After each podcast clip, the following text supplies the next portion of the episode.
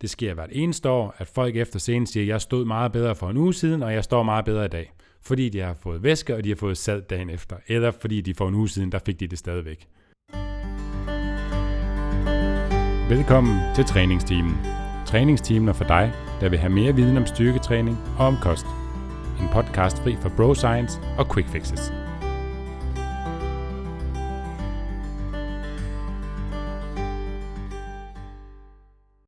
Velkommen til episode 15 af træningstimen. I dag skal vi snakke om peak week for fitnessatleter. For om lige nøjagtigt en uge, når denne episode udkommer, så er der newcomers. Det er et debutantmesterskab i fitness og bodybuilding for at kunne kvalificere sig til DM. En klassisk peak week er typisk ugen op til stævnet, hvor mange prøver at lave de sidste småjusteringer og ændringer for at stå så skarp som muligt på scenen. Og efter min mening alt for mange justeringer og ændringer, som desværre oftest ender i en dårligere form end ønsket, eller som de tidligere har stået i, allerede måske bare en uge tilbage. Og det er grundet nogle meget drastiske ændringer fremskrevet af deres respektive coaches, ofte baseret ud fra anekdotiske erfaringer, altså uden teoretisk belæg. Og ni af disse typiske tiltag og ændringer i peak week ugen vil vi i denne episode komme nærmere ind på at forklare, hvorfor flere af dem rent fysiologisk ikke giver mening og faktisk kan forværre formen. Og jeg vil gerne på forhånd sige undskyld til dig, der måske sidder derude og føler dig ramt, uanset om du er atlet eller coach. Men jeg har en meget klar holdning om det her, baseret ud fra masser af erfaring og selvfølgelig også en masse teori, som vi kommer nærmere ind på i dag. Og så synes jeg grundlæggende bare, at det er synd for atleterne, at de skal fuck deres form op den sidste uge. Og rundt om bord til dagens episode har du Nikolaj Bak og undertegnet Steffen Fisker.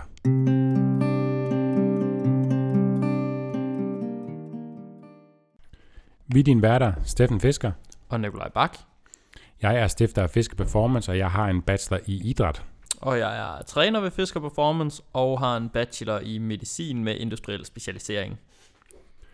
I dag skal vi snakke om dumme peak week tiltag, skråstreg udtømningsplaner, som fitness- og bodybuilding atleter udfører. Ja. Og nu nærmer vi os uh, newcomers. Vi ligger lige her midt i, uh, midt, snart midt april. Der newcomers lige om hjørnet, og derfor giver det god mening at tage, tage det her emne op. Ja, og så må man jo sige, at øh, du om nogen er en øh, mand, der har haft rigtig meget erfaring med at have folk til fitnesskonkurrencer. Det har vi uh, gjort i mange år. Det var der, det, jeg startede med at have de, de første kunder, da jeg startede op i helt i tilbage i 2012, fordi jeg selv har stedet op og prøvet noget af det her, nogle af de her dumme tiltag, vi kommer ind på i dag, for den, dengang vidste man ikke bedre, det var det alle gjorde. Det skal vi snakke lidt om i dag, hvad udfordringen er ved nogle af de her ting, og hvor dumme de er. Så derfor har jeg meget erfaring med det, både på egen krop, men også på atleter. Jeg har også testet det af på nogle atleter for mange år tilbage, men det er ikke det, vi har gjort de seneste år. Og jeg har kun fået bedre resultater med atleter de seneste år. Ikke at det skyldes derfor, sikkert udelukkende, men øh, det har helt sikkert også været medvirkning til, at jeg ikke gjort noget værre. Men, øh, men vi har rigtig meget erfaring med fitnessatleter, vi øh, får lige at, at køre lidt ananas i egen juice, så har vi over 60 medaljer, hvor de fleste er guld. Ja, så det kan man sige, det er sådan en rimelig god succesrate. Det, øh, det tænker jeg. Det ja. synes jeg selv. Jeg synes, det er okay. Og du har nok også haft en del atleter, der tidligere har stillet op i fitness, og har hørt nogle af de ting, de måske tidligere har gjort. Ja, jeg havde og også en, har noget erfaring derigennem. Jeg havde en kunde så sent uh, som i sidste uge, som uh, jeg har, der skal stille op i uh, bikini fitness i, uh, i næste uge, som nævner nogle af de her ting, vi kommer ind på i dag, som hun ser overalt på Instagram. Og det uh, er en af gode årsager. Jeg spørger mange af vores kunder selvfølgelig, er det noget, vi skal gøre? Hvorfor gør alle andre det? Så siger jeg, det skal du ikke gøre. Det er snot dumt. Og det gør formentlig kun din form værre. Ja, så der er rigtig mange ting, der i bedste fald er unødvendige, og i værste fald bare giver ja. en en dårligere sceneform. Jeg siger tingene på en lidt hård måde den her, men det er fordi, jeg simpelthen er så træt af at se det gang på gang, og det ødelægger bare så mange forme, og det er upraktisk, og det er også bare ulideligt at være i for, for langt de fleste af dem her. Ja, så hvad var noget af det, hun nævnte? Jamen, øh, vi har jo skrevet ni ting op, og den første ting er, at man skal stoppe bentræning i flere uger op til. Og hvorfor er det? Altså, jeg skal ikke kunne sige præcis, hvad argumenterne er for de her træner, som anbefaler, men det er noget med, at en bentræning binder væske umiddelbart i flere uger, så man får bløde ben på scenen. Jeg har ikke set noget evidens på det. Jeg har ikke set sådan rent praktisk, at, øh, at det passer. Jeg vil nok ikke pumpe dem op lige inden scenen, fordi at når man får pumpet ben, så kan man godt miste nogle af definitionerne. Øh, det har man måske selv oplevet til træning, at hvis man virkelig har givet gas til bentræning, så er de bare sådan virkelig pumpet, og de er svære at spænde op, fordi de, de er så fyldte på en eller anden måde. Men, øh, men jeg har aldrig oplevet, at de skulle være et problem at træne ben flere uger før. Mine atleter, de, øh, de squatter og træner ben samme uge op til. Ingen problem med det. De plejer ikke at have dårlige ben, tværtimod. Mm. Nej, for jeg tænker også, at hvis man, hvis man rent faktisk stopper bentræningen en måned, eller op til en måned, inden at man skal på scenen, så er det så lang tid, at der rent faktisk vil ryge noget muskelmasse fra benene, specielt under en hård diæt. Jamen, så er der også nogen, så går de over til at kunne, måske kunne køre leg extensions eller noget, fordi det er åbenbart mindre hårdt end squats. Men øh, jeg tror, kroppen er lidt ligeglad med, hvordan den aktiverer musklerne, i forhold til, om den binder væske eller ej. Ja, den, den kan sgu nok ikke mærke, hvilken øvelse er der, der som har strukket knæet. Ik- ikke som udgangspunkt, så, så avanceret er kroppen dog ikke i forhold til det. Altså enten aktiverer du muskler, og så gør du ikke. Der er ikke noget halvvejs aktivering af en muskelfiber. Mm.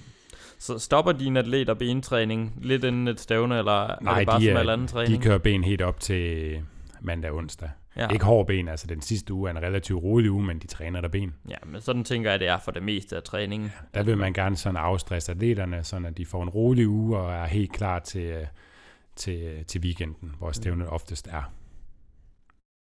Fastet cardio. Faste cardio. Jamen der skal du også lidt på banen. øh. Ja. Der er jo lavet nogle undersøgelser i forhold til fastet cardio. Har det nogen effekt kontra ikke fastet cardio? Øhm, nej.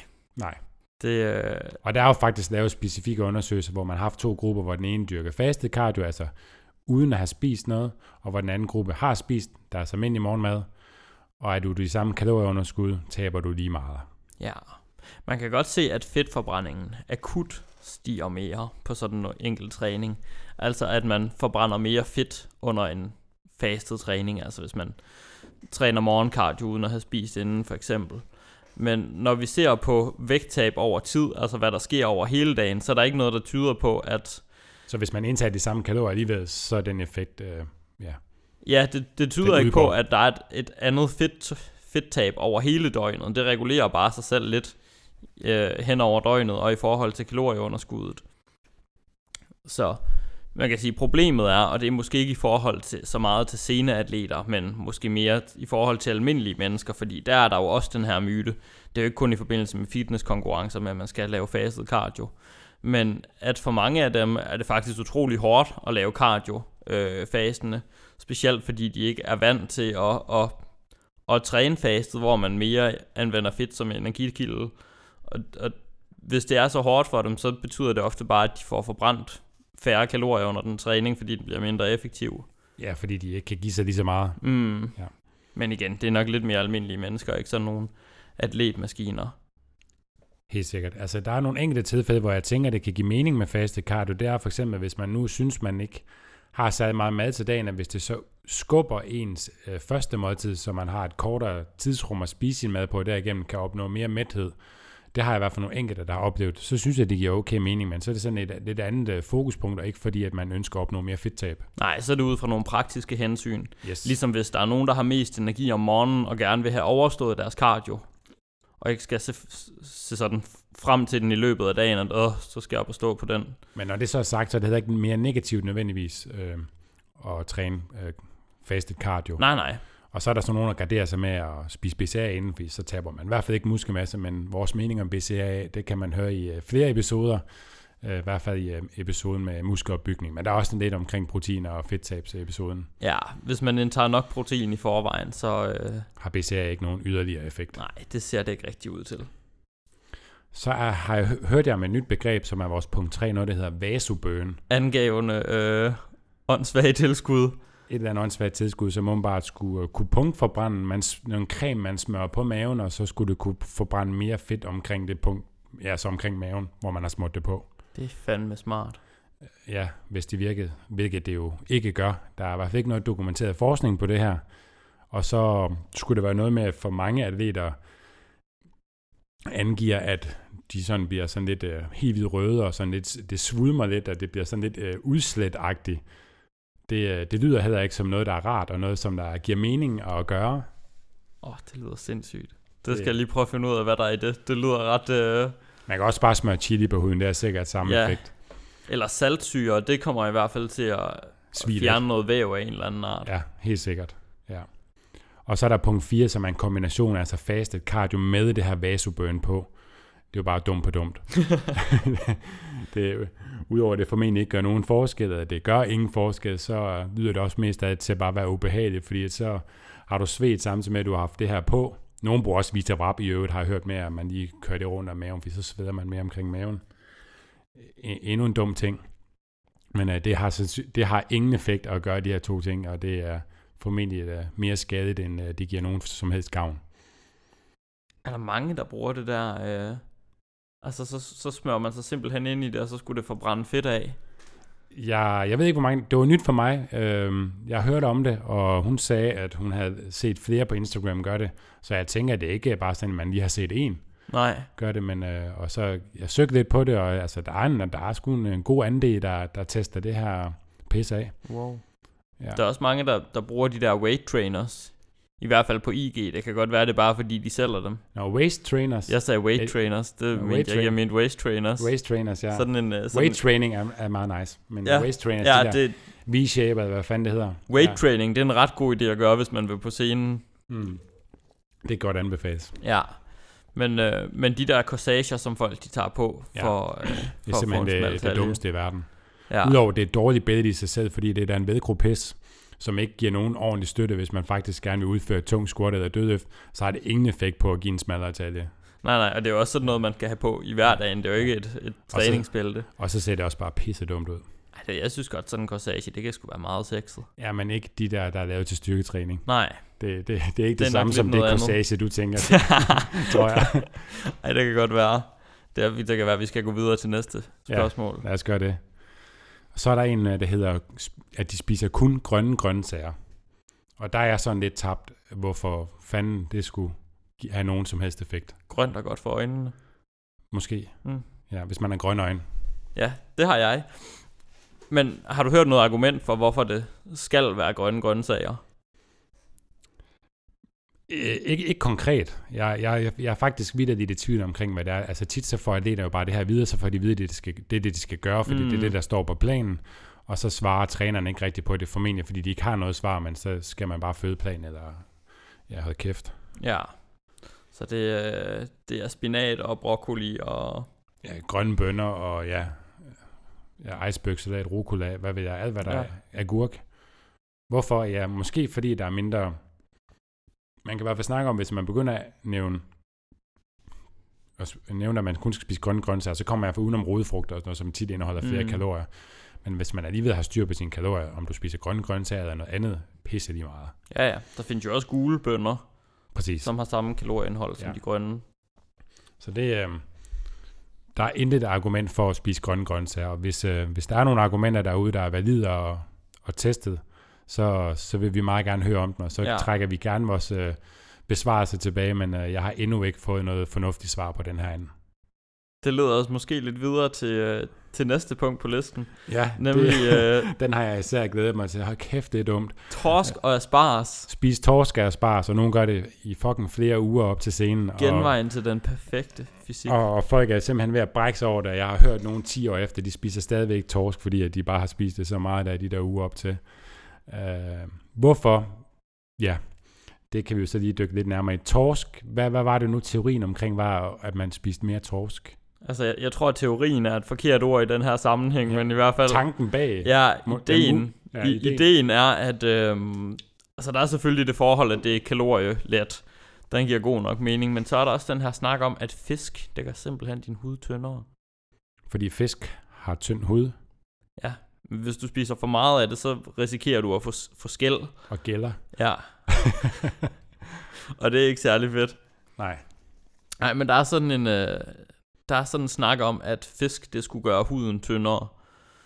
Og der er ingen evidens for Ej, det, her, skal det lige siges. Det er fuldstændig noget vrøvl. Og, og hvis argumentet er det her med kalorierne, altså hvis man lige ved at styre på sine kalorier, hvilket de her atleter har i de sidste uger op til scenen, alle har styr på deres kalorier, så behøver man ikke at spise fucking torsk for, for, for timet ens øh, kalorier. Det er nok ikke lige det, at du spiste kylling i stedet for torsk, der gør, at man kommer ind i en dårlig sceneform. Hvis det er fordi, man gerne bare vil have mere mad, så er det et fint argument, fordi så kan man måske få en lille smule flere gram torsk, end man kan en kylling. Men det er ikke det, jeg hører argumentet er. Nej. Det skulle være en anden hemmelighed til at blive mere rip på scenen, hvilket øh, det ikke gør. Så det er tit det her med, om jeg stod jo rigtig skarpt, eller mine atleter stod rigtig skarpt, så er det mere det der, er det på grund af, eller på trods af? Ja, Og det her, det er på trods af. Det er ikke på grund af, at du åd fucking torsk i to uger. nej, det har været alle mulige andre forhold. Præcis. Nå, og så er der jo, nu var det torsk og aspars, vi snakker om, og så er der jo uh, aspars. Ja, Ja, hvorfor, hvorfor, altså, der er jo også en idé bag at spise aspars, og der er et studie, der, ja, Nicolaj, indikerer, at, det var sjovt, vi snakkede, øh, vi snakkede med Rune lige før omkring den her episode, vi skulle optage, og så siger han, jamen grunden til, at folk de spiser spars, det er jo fordi, det er vanddrivende. Um, og det er lidt sjovt, fordi der er faktisk et studie, der har set på aspars ekstrakt, som de har givet til rotter, og set, at det har været vanddrivende nok til ligesom at have sådan en ikke ikke, ikke blodtryksnedsættende vanddrivende, effekt. men tendens til vanddrivende. Ja, Ja, ikke vanddrivende, det er jo ikke bare sådan, ja, tendens kun. men for det første, det er jo ikke rotter, der står på sådan en scene. Nej. Øh, Og så var det noget med, at hvis man skulle have den her vanddrivende effekt, så skulle man spise 800 gram af aspars ekstrat. Det var sådan noget den stil, fordi det er jo ikke, det er ikke asparges, de har givet de her rotter. Det er asparges ekstrakt, så det er sådan en meget, meget koncentreret form. Så det svarer formentlig til mange, mange kilo, man skal rigtig, spise, rigtig meget asparges sandsynligvis. før man har en tendens til vanddrivende effekt. Ja. Så lad være med at spise aspars. Du kan lige så godt spise alt muligt andet, hvis du heller vil det. ja, og det ser man tit med de her rotteforsøg, hvor der er nogle rotter, der har fået en eller anden antioxidant eller et eller andet specielt i mega store mængder, der har gjort et eller andet øh, på en rottefysiologi. Og så er der nogen, der siger, Det er ligesom aspartam for eksempel, er et af eksemplerne. Hmm, ja, og så er der nogen, der siger, det her det er det perfekte for dig at spise, eller det her det er farligt. Um, Og så ganger man det op i menneskestørrelser, så, ja, så dør man formentlig af at drikke væske, end at man gør få bivirkninger af aspartam det er ikke altid helt sådan, at, øh, at virkeligheden er i hvert fald, så der er, nok ikke, der er nok ikke særlig god grund til at tro, at øh, Aspars det er det, der giver dig den der perfekte væskeudsømning inden scenen. De næste punkter, jeg tænker, vi lige stopper lidt sammen. Vi har egentlig skrevet dem som to punkter. Men det, det ene er at fjerne salt. Det er typisk noget, man gør sådan tæt på scenen. Og drop og drikke væske, fordi det skulle have en effekt i forhold til at stå tyndere, så du har mindre væske i underhuden. Og det, man typisk gør i som forbindelse med, det er det, man kalder en væskeudtømning. Det er, at man i en, øh, en rum tid op til, typisk starter man en uges tid før, så kører man godt op i væske, og så en to-tre dage før, så ender man på, for nogen ender helt op på plus 20 liter væske om dagen. Typisk en blanding af, jeg tror det er Pepsi Max, som der skulle være vanddrivende, te, kaffe og mest, mest vand. Og så øh, trapper man ned, og så drikker man ingen væske. Jeg har hørt om nogen, der ikke drikker noget væske i to til tre døgn op til scenen, i håb om at stå endnu tyndere og endnu fladere, endnu mere ripped. Øhm, lad os snakke lidt omkring nogle øh, fysiologiske begreber og sådan lidt, øh, lidt, mere, lidt mere nørdet omkring, hvorfor det formentlig er en dårlig idé at gøre de her to ting. Den ene ting er, at øh, væskeindholdet i kroppen, det udgør cirka 60% af ens kropvægt, kropsvægt. Så en rask mand på 70 kg har cirka 42 liter vand i kroppen. Og i normal tilstand, så to tredjedel af vores vand det er inde i musklerne, og en tredjedel er uden for musklen. Det vil sige, at vi vil jo egentlig gerne holde vores vand inde i musklerne, fordi det er det, der giver dem fylde. Det tænker jeg, du giver mig ret i. Mm. Men øh, det udenfor vil vi selvfølgelig gerne fjerne. Ja, fordi det er det, der giver det her bloat på scenen, som Ja. ja. nogen snakker om, at man det, der ligger at- lige under huden, som vi ja. Ja. gerne vil have væk, sådan at, at man bare er papirstynd hud op af musklerne. Mm. Det vil man selvfølgelig gerne opnå. Øh, men, men når vi ændrer på væskeindholdet i kroppen, så ændrer vi bare ikke på den her ratio. Den kan vi ikke ændre på. Vi kan ikke kun vælge at sige, at jeg vil kun fjerne det lige under huden, kontra det inde i musklerne. Så når vi fjerner væske det hele taget i kroppen, så fjerner vi i, øh, også i, altså i hele ratioen, så fjerner vi også fylden i muskulaturen, altså væskeindholdet i muskulaturen. Og det er jo på ingen måde noget, vi ønsker. Nej, så det der sker, det er, at man bare kommer til at se flad ud, hvis man bare, hvad hedder det, dehydrerer sig selv. Ja, lige præcis. Og det er jo også tit det, folk rapporterer. Det sker hvert eneste år, at folk efter scenen siger, jeg stod meget bedre for en uge siden, og jeg står meget bedre i dag. Fordi de har fået væske, og de har fået salt dagen efter. Eller fordi de for en uge siden, der fik de det stadigvæk. Mm. Og det er bare hvert år, man hører det. Og det er ikke bare én historie, det er, ja, det er måske så meget sagt. Jeg vil tro, hvis man spørger alle, så det, man ender med det over halvdelen af atleterne, der står på den scene, at det er det, de oplever. Det er tit folk, når de får taget de der billeder, enten før de var på scenen, eller efter scenen, så ser de bare fuldstændig godlike ud, da de fik taget de der billeder, men mm. selve sceneformen, den ramte de sgu ikke lige det år. Jeg forstår heller ikke et grundprincip med, at man har lyst til at prøve så mange ting af, man ikke engang har testet inden, prøver på at, for at prøve at peak op til scenen. Hvis man står mega godt en uge før, fint, så stiller på scenen sådan. Det, det, det er simpelthen bare for stort et sats at gøre alt muligt for at finde en potentiel få procents fremgang i risiko for at stå 20% dårligere eller mere. Det er simpelthen dårlige odds. Ja, og man kan bare ikke, jeg tror også bare, der er en lærdom i, at man kan bare ikke, hvis man ser dårlig ud en uge før man skal på scenen, så kan man bare ikke hacke sig til en god fysik. Det kan man altså, ikke. Det sker bare Det ikke. kan man simpelthen ikke. Og hvis man, hvis man, hvis man er nået til det punkt, så er det de fire måneder eller mere op til, man ikke har gjort ordentligt, og ikke den sidste uge, man har fucket op. Ja, så skal man tilbage på, på tegnebrættet. Ja, Så skal man tilbage på tegnebrættet, prøvede jeg at sige. ja lige præcis. Eller har haft nogle flere måneders med diæt, eller spist mindre mad, eller Ja. ja. hvor det var. Men der er jo så også salten, som nogen manipulerer med, sammen med væske.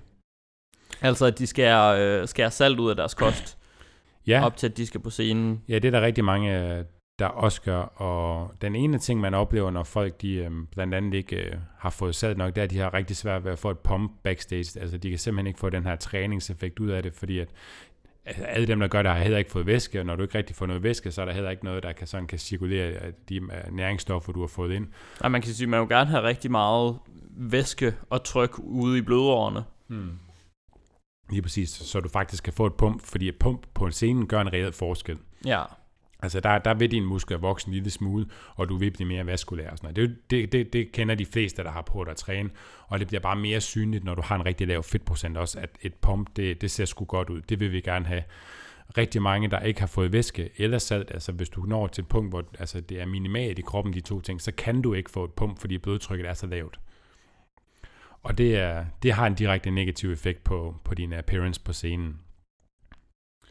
Og ja, det vi snakker om, at det her med, at folk de synes, at de ser bedre ud dagen efter en uge før, det var det, da de stadig fik salt og væske.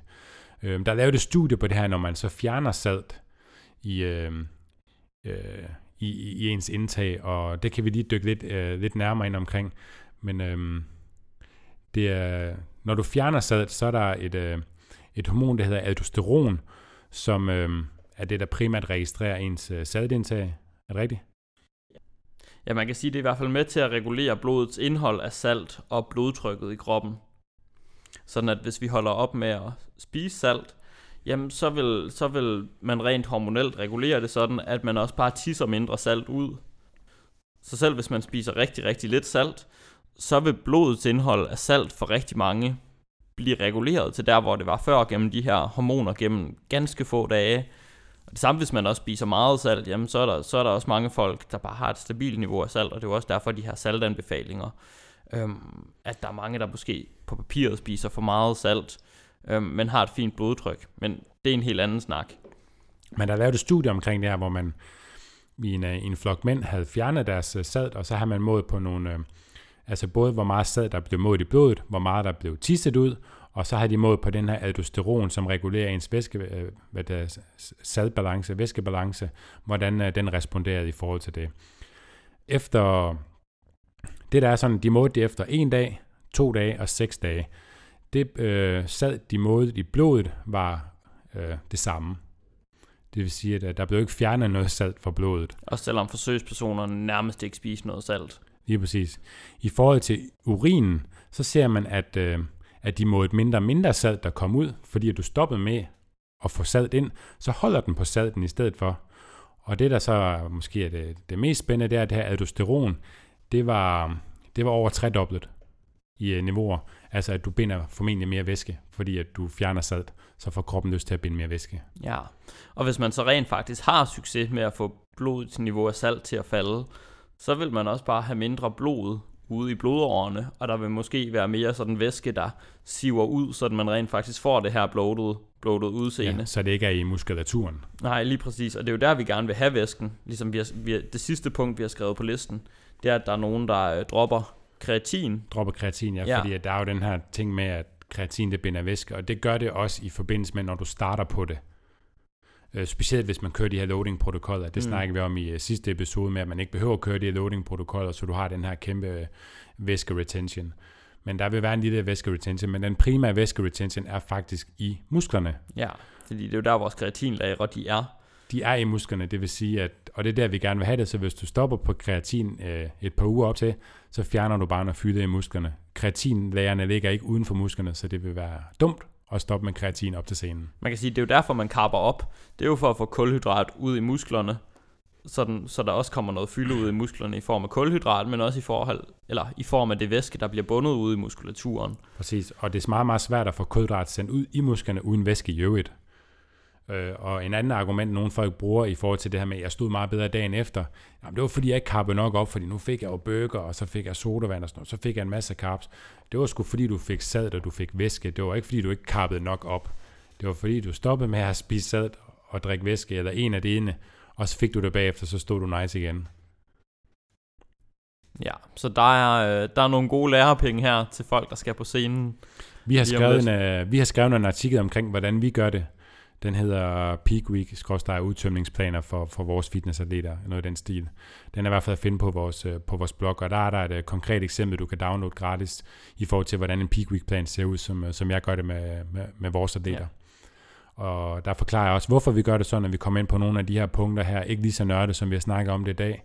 Men øhm, der er i hvert fald meget konkret eksempel, som har givet masser af guldmedaljer. Lige præcis den plan. Øhm, selvfølgelig er den korrigeret til den enkelte i forhold til madindtag og så videre. Men, øh, men det er i hvert fald noget, der virker. Og vores, min filosofi er, at hvis du står fint nu, før hvilket man helst skal, gu, øh, helst skal gøre, jamen så er det også sådan, at vi står på scenen. Vi skal ikke prøve at lave noget om. Så grundlæggende er peak week planen, gør det samme som du plejer, drik det samme som du plejer, spis det samme som du plejer, ikke ændre på krydderierne, træn let den sidste uge, ikke gør andet om. Står du fint nu før, fint det er det vi gør. I stedet for at gøre et eller andet radikalt, der måske endda potentielt er sundhedsskadeligt. Ja. Altså man kan sige sådan en, øh, sådan en væskeudtømning, hvor man har dage, hvor man først drikker 20 liter vand om dagen, det, er, øh, det kan potentielt være farligt. Altså hvor vi snakker om, at, at det er mængder, som der for nogen vil kunne medføre vandforgiftning måske. Mm. Øhm, så det er altså ikke noget, man bare lige skal lege med, synes jeg ikke. Det, er, det kan være potentielt være ret sundhedsskadeligt. Og så er der selvfølgelig en, sidste ting i forhold til de her planer. De giver selvfølgelig absolut slet ingen mening for athletic fitnessudøvere, altså folk, der faktisk kan præstere. Fordi man ved bare, at mangel på væske rigtig hurtigt har en performance-effekt øh, i den negative sta- øh, mm. forstand.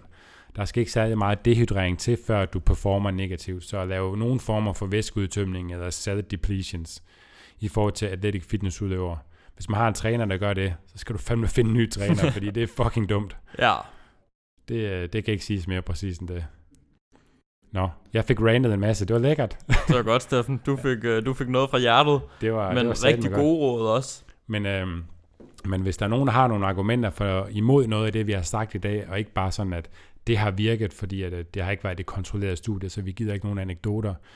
Øhm, det skal være noget, noget kontrolleret, og noget, der faktisk er en, øh, en fornuftig teoretisk belæg for at kunne påstå, at det måske kan virke.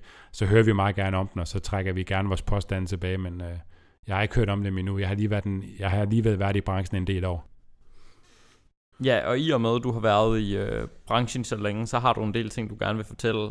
Og du har også skrevet et nyt øh, blogindlæg, Ja, det har vi kaldt øh, fem skyggesider ved fitness og bodybuilding, som øh, man glemmer at snakke om. Som øh, kommer lidt ind på, på nogle af de her øh, ting, sådan øh, lidt vagt i forhold til peak week og hvilke udfordringer det må have på lang sigt, men sådan i forhold til, hvad der er generelle udfordringer ved at stille op i den her sport og konkurrere i den her sport. Øh, det er i hvert fald nogle ting, jeg har tænkt over i mange år, og endelig har fået skrevet ned. Øh, det, øh, det er min 100% ærlige mening omkring øh, fitnessbranchen og de udfordringer, den har, så det, det, det håber jeg, der er nogen, der kan finde interessant, og jeg anbefaler alle, der overvejer at stille op og læse den, inden de tænker videre over den del. Ja, så udover at der er en masse bro science og sådan øh, tilgange, der ikke rigtig giver mening inden for, inden for fitnesskulturen og fitnessbranchen, jamen, så er der også ligesom en bagside bare af det at stille op og man kan godt komme rigtig dårligt ud af det på den, på den anden side, hvis der er nogle ting, man ikke er opmærksom på. Der er bare ikke særlig mange, der snakker om dem, og det tænker jeg, det er lidt det, du giver noget opmærksomhed i det her indlæg. Ja, fordi der er desværre en rigtig stor andel af dem, som stiller op, som både har en øh, dårlig oplevelse med det, men også som har rigtig mange negative ting med sig resten af livet, eller i hvert fald i mange år frem. Og det vil jeg gerne, det har jeg prøvet at sætte nogle ord på omkring, fordi jeg har været øh, i, i sporten på tætteste hold, selv stillet op og haft atleter med i mange år. og det er noget, vi har prøvet at komme til gode med diverse tiltag, men, men vi oplever det stadigvæk, og det vil vi gerne prøve at sortere i, så, så mennesker ikke får det dårligt. Det ønsker vi ikke. Fedt. Jeg synes også, det er et rigtig, rigtig godt øh, blogindlæg, du har skrevet.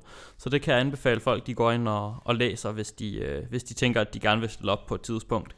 Eller hvis de bare gerne vil have lidt mere indblik i, hvordan, hvordan er et sceneforløb i virkeligheden, udover hvad man bare sådan kan se på, på Instagram, hvor folk kun viser alle de gode sider af, af ja. fitnessrejsen og flot, vejen til scenen. Flot fysik, og ja, lige præcis som, som man gerne vil se ud, måske. Øh, ja, ja, alle de gode sider. Der, der er desværre formentlig måske flere bagsider ved det for mange. Ja. Det synes jeg, vi skal øh, lade være de sidste ord i den her episode. Yes. Tak for snakken, Nikolaj. Tak for snakken, Steffen. Og det var så afslutningen på denne episode. Hvis du kunne lide den her episode og gerne vil vide, hvornår den næste episode udkommer, så har vi oprettet en Facebook-gruppe, som du kan tilmelde dig. Herinde har du mulighed for at stille spørgsmål til den enkelte episode og komme med forslag til emner, vi skal tage op til kommende podcast-episoder. Facebook-gruppen hedder Træningsteamen, og jeg håber, at du vil være med. Derudover, hvis du kunne lide den her episode, så vil vi sætte stor pris på en anmeldelse i din podcast-app. Og hvis du gerne vil læse mere om Fisker Performance og hvad vi ellers foretager os, så kan du følge os på både Facebook og på Instagram under navnet Fisker Performance. Og så er der vist ikke andet end at sige tak fordi du lyttede med. Vi høres ved.